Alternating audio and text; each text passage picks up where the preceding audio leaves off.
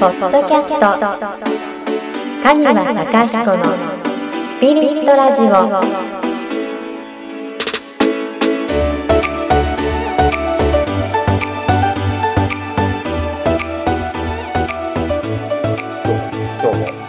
リットラジオを始めていきます、はい、よろしくお願いします。今日は珍しく僕が進行します、はい、はい、よろしくお願いします助かります。今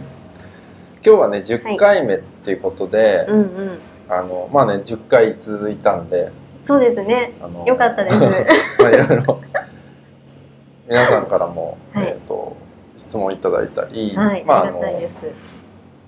きましたとかね、結構ね、うんうんうん、いただくんですよ、実は。嬉しいですね、うん、なので、うんうん、まあ、まあそういうのを踏まえてね、その、はい、じゅっかいめはですね、うん、マイさんって、はい、そもそもマイさんってどんな人なのみたいなのもあったんで、はい、そう、声は可愛いですねとか顔はどんなんなんだろうとか、なんかそういうのもあったんで、はい、あったんですねマイさん、まあ、うんうん、今回はね、はい、まあ、僕らの、うんうん、まあ、知り合ったきっかけだったりとか、なんかそういうのをこうお伝えできたらなと思います。なるほど、そこですか、はいどうぞどうぞ。あ、私ですね。何や、そうですね、きっかけがね、やっぱちょっとあの不思議なきっかけというかね。あ、そうですね、うん、はい。あ、じゃあ私からでいいんですかね。どうぞ。はい、うんと私そうですね、今ふたり子供がいて、うん、まあ、子育てしてるんですけれども、はい、まあ、上がと今男の子でじゅっさいなんですね、はい、でその育児をしている中でやっぱしいろいろ悩むことも多くて、で私自身はあの姉妹で育ってるので、うん、男の子っていうものが本当に、うん、あの言動が理解できないことがすごく多くて、はいはいはい、でそうですね、これからもうちょっと大きくなってくると、まあ、思春期っていうものも迎えていった時に、男の子とはどういうコミュニケーションを取っていったら、うん、あのいいのかなっていうのはすごく、まだね反抗期とかの状態ではないんですけど、うん、あのこれからのことを考えた時に不安があって、でそういう不安を抱えていた時にあのちょうど習い事関係であの神和さん の, そのセミナーですかね、うん、講演会っていうんですかね、はいはい、のものであの子どもと の, あの上手なコミュニケーションの取り方っていうあのテーマのものを見つけて、はいはい、それであすごい知りたいなと思って、まずそこにあの参加させてもらったですね、うん、なので、はい、そこが一番初めの本当出会いだったかなって思うんですけど、うん、でその講演会の中でそのコミュニケーションの取り方っていうのももちろんすごく参考になったこともたくさんあってなんですけど、あの一番気になったのがあの難病は治るっていうあの神和さんの言葉があったんですね、うん、でそれがすごくあの引っかかって、っていうのもあのそのお兄ちゃんなんですけど、あの難病視点の病気をあの小さい頃から持っていて、で、まあ、薬もないし、まあ、治療法とかもない、だもうねあのうまくその病気と付き合っていくしかないよっていうようなあのお医者さんから の, あの診断で、そうですね、でなのであのそういうものなんだなっていうふうにはもう捉えていて、はい、なんかもうあもう付き合っていくしかないんだなっていうふうに捉えていたので、あえ難病ってな治るのえ治るのっていう、でも本当にそれはあの初めてあのだったので、すごく興味があって、でそうですね、で神和さんに質問をしに行ってっていうことがあの関係につながるきっかけだったのかなっていうのは、はい、思うんですけど、うん、そうですね、あれが出会いでしたよね。そうですね、まあ、うん、治る難病とかをねこう治るって表現だとちょっと語弊があるんで、その難病っていうのもその、うんうん、改善できるきっかけっていうのが、うんうんうん、まあ、一人一人あるんですよってお話したと思うんですよね。そうかそうか、で、うんうん、そういう時に、まあ、僕もねその、うん、セラピストとして仕事している中で、はい、うん、まあ、以前にもねお伝えしたと思うんですけど、うん、ちょっと特殊な症状を持った方々なんかも、うんうんうん、まあ、サロンに来られるんで、はい、その方たちのその改善のきっかけだったりとかその手助けなんかを今してる段階で、うんうん、でちょうどねそういう時にあのまいさんのね、はい、息子さんもそういう、うんまあ、難病指定されてしまった病気を、まあ、抱えてしまっているっていうのでご相談に、はい、こう講義が終わった後にね、はい、すごい剣幕でいやいやそんな怖くなかったですよまあでも必死でしたね。必死でね、はい、力入った感じでいやそんなつもり全然ないですけど、あでもそう見えたってことですね。そうそうそう、私が何とかしなきゃみたいなね、そういう感じは、ね、はい、うん、私が何とかしなきゃは思ってましたね、はいすごい剣幕ですまあでもあれもねそのまあ、親子コミュニケーションのセミナーだったんですけど、うんはい、ちょうどねそのそのセミナーを開催した、うんえー、とにねんまえかな、うん、にねんまえに、うん、あの僕があのママさん向けにね、はい、あの電子書籍書籍の出版を、うんうんうん、したんで、はい、でその書籍の出版から、うんえー、ご縁をいただいて、まあ、とある、うんうん塾のね、あのね経営している、はい、あのところに、えー、お声をいただいて、うんまあ、そこで、まあ、セミナーやろうってことになって、うん、親子コミュニケーション、まあ、子どもとの、うんまあ、コミュニケーションの、まあ、取り方みたいな感じの、はいえー、内容をね、あまあ、やるきっかけをいただいたんですけど、うんうんうん、でそこから、まあ、参加していただいたまいさんと出会うことになってくるんですけど、はい、あのこうやってあのもともと環境も違えば、うんまあ、住んでるとこも違ったり、ね、もちろんその子供が持ってるお子さんのことだったりとか、うん、もちろん性別だったりとか、うんまあ、職種だったりとかっていうさまざまな中で、うんあのまあ、僕とまいさんが知り合ったきっかけは、うん、おそらく書籍だと思うんですよ。そう考えると、そうですね。うんまあ、それがなければ僕もその企業さんからセミナー依頼が来なかったわけですし、うん、もっと言うと僕が書籍を出版するきっかけっていうのもあったんですけど、はいうんうん、それが、まあ、独立してすぐに、うんまあ、ある エスエヌエス で独立した時のこう活動を、うんうんうん、あのアップしてたんですよ。活動内容をこう投稿してたんですよ、ねはい、でその時に、まあ、その書籍なんかの出版してるプロデュースしてる方が、はいたまたまその僕の投稿を見ていて、うんうん、そこからあのメッセージをいただいたんですよ、えー、先方からで、そうだったんだ、まあ、その投稿を見ましたって入ってて、うん、そういう活動なんかを本にしていませんかってなったのがきっかけなんですよ、えー、あ、そうだったんですね。そ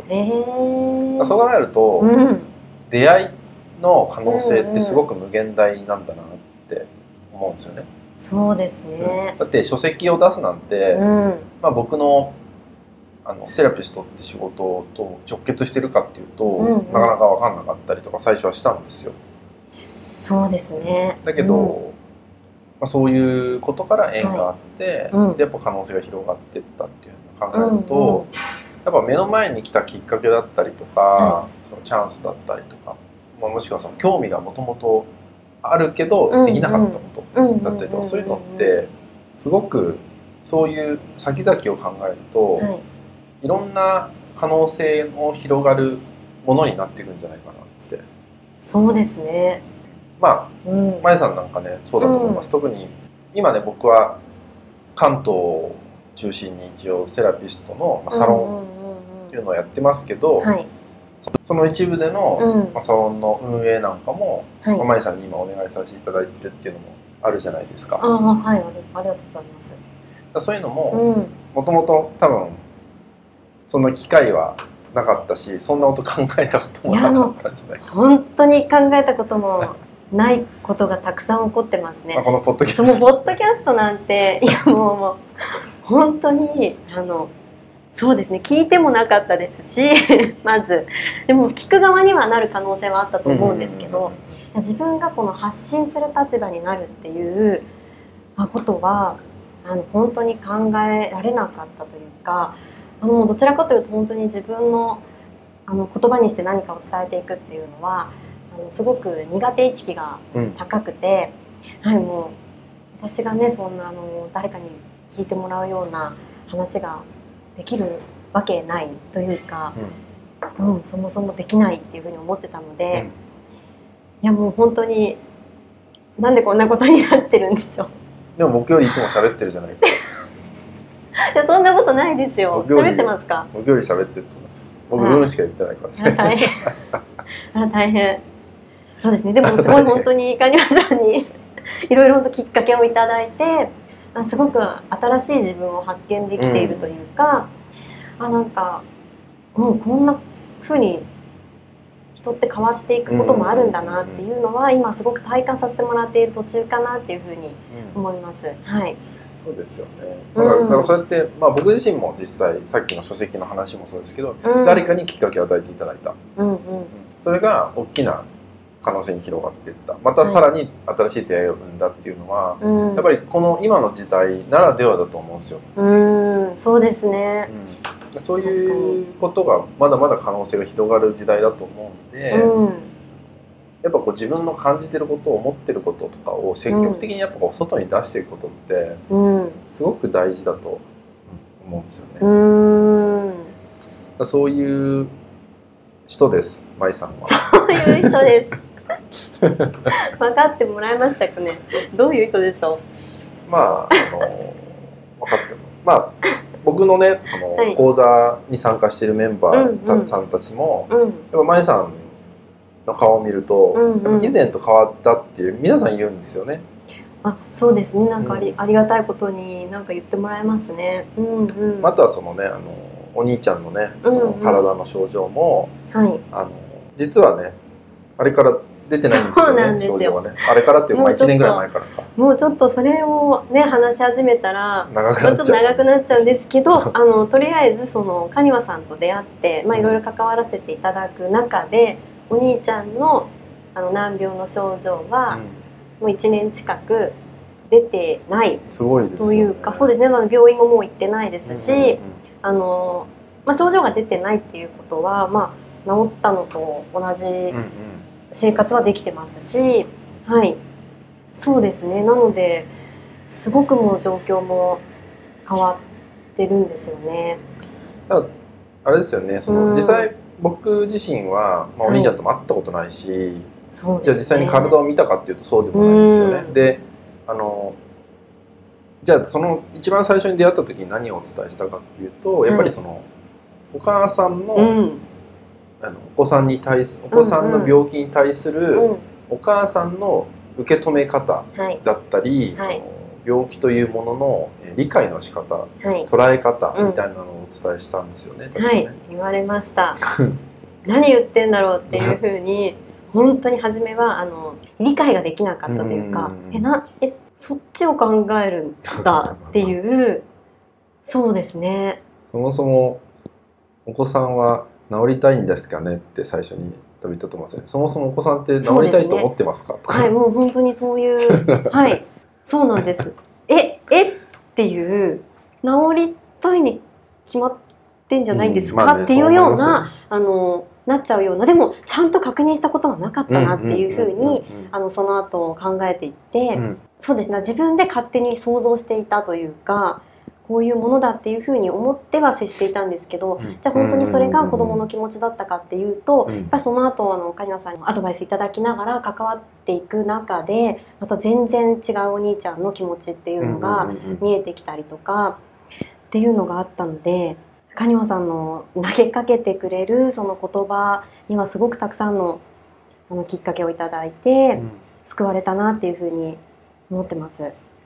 りがとうございます。いえいえ僕は何もだから、はい、そうなんですよね。結局、まあ、特にその親子コミュニケーションとかになると、はい、やっぱり僕はお母さんママさんが大黒柱だと思うんですよね、うん、一家の、うん、なのとママのあり方が、うん、変化していけば、うん、いろんな声が整っていくと思ってるんですよ、まあ、そういう意味でこう出版したのもあったんですけど、そうですね、やっぱそのお母さん自身が作り上げてる雰囲気だったり、うんうん、お子さんの、えー、捉え方、うん、それは別に病気に限らず、うんうん、お子さんの存在っっていうのの捉え方一つで子供って右にも左にも行くんですよね。でその時にどれだけ重要な存在なのかっていうのがやっぱあって、うんうん、でもやることは難しくない。あの、まあ、ちょっと酷な言い方をすれば、うん、子供のことは何一つ気にしなくていいって、その以前、それ以前にママ自身の在り方を見つめれば、うんうん、子供は自然と寄ってきて、うんはい、頼ってきてっていう変化が生まれるっていうのが、まあうん、あの、あるんで、ちょっとした価値観のこう切り替えだけだと思うんですよ、本来はね。そうなんですよね。なぜか複雑になってきちゃうんですよね。いろいろ考えたり、いろんな情報をあのそうですね得ていく中で複雑にしてってしまうんですよね。そうですよね。お母さん自身で。っていうのは本当にこのいちねんかんで、そうですね、体感させていただきました。うん、だってこの間はね、うん、お兄ちゃん逆に熱とか出てて病気の症状が出てて、うんうんうん、よかったと思うみたいなことも言ってたって言ってましたもんね。そうですね、そのお兄ちゃんとのコミュニケーションの取り方っていうのを変えていったり、うん、その病気の捉え方、それからお兄ちゃん本人の捉え方っていうものを変えてあの接していく中で、あの治らなくてもよかったんだよねっていう言葉が聞けた時があったんですね、うん、そこからそういうのが本当あったんでしょうね、そういう気持ちがね。そうですね、でもその言葉が聞けた時は本当に衝撃的で、あ、そうだったんだねっていう、うん、そこからまたいろいろ変わりましたね。それをお兄ちゃんが話してくれた時から関係性も変わったかなっていうふうに思うこともありますし、うんうん、何より嬉しかったですね、やっぱり。嬉しかったですね、うん、まあだからそうやってね、その子供っていつか必ず自分から本音を言ってくれる、うんうん、でも言えない言えない空間にもなってしまうことがあるから、うん、ということですね。その時に何が大事かっていうところとかも、うん、やっぱ大事になってくるんで、はい、だからそう考えるとあのまいさんはね、あの、うん、最初はね、私が何とかしてあげなきゃ、うん、大事な子供だから何とかしなきゃ、それが逆に子供にとっては、うん、あの辛かったかもしれないし、体があの体が反応したのかもしれないってことに、うんうんうん、まあ、ちょっとこう視点変更できた結果なんでしょうね。そうですね、今となってはすごくあの理解できます、はい、だから僕のね、あの僕の手助けだったりとか、うん、僕の力うんぬんじゃなくて、やっぱ本来、うん、まいさんって存在を持っている、うんうん、あのものが、うん、あの素直に発揮できたこと、まあ、このラジオで言えば、うん、スピリットでいけたってことですよね。そうですね、そうそうそうそう、まあ、そういうのをこう、まあ、僕もそういう人にね、そういうことを与えていくことはすごく僕も好きなんで、うん、あの別に僕の力で成し遂げたっていうわけではなく、本来その人を持っている、うん、あのよその人らしさが前面に出れば、うんうんうん、あのいろんなことがうまくいくっていう体感させたいなって、うん、まさに体感させていただきました。よかったです。いや本当に良かったですなのでまいさんはこんな感じの人ですこんな感じです今後ともよろしくお願いします、はい、どうぞよろしくお願いしますはい、はい、ありがとうございます。ありがとうございました。この番組は提供ハニワヒーリングサロン、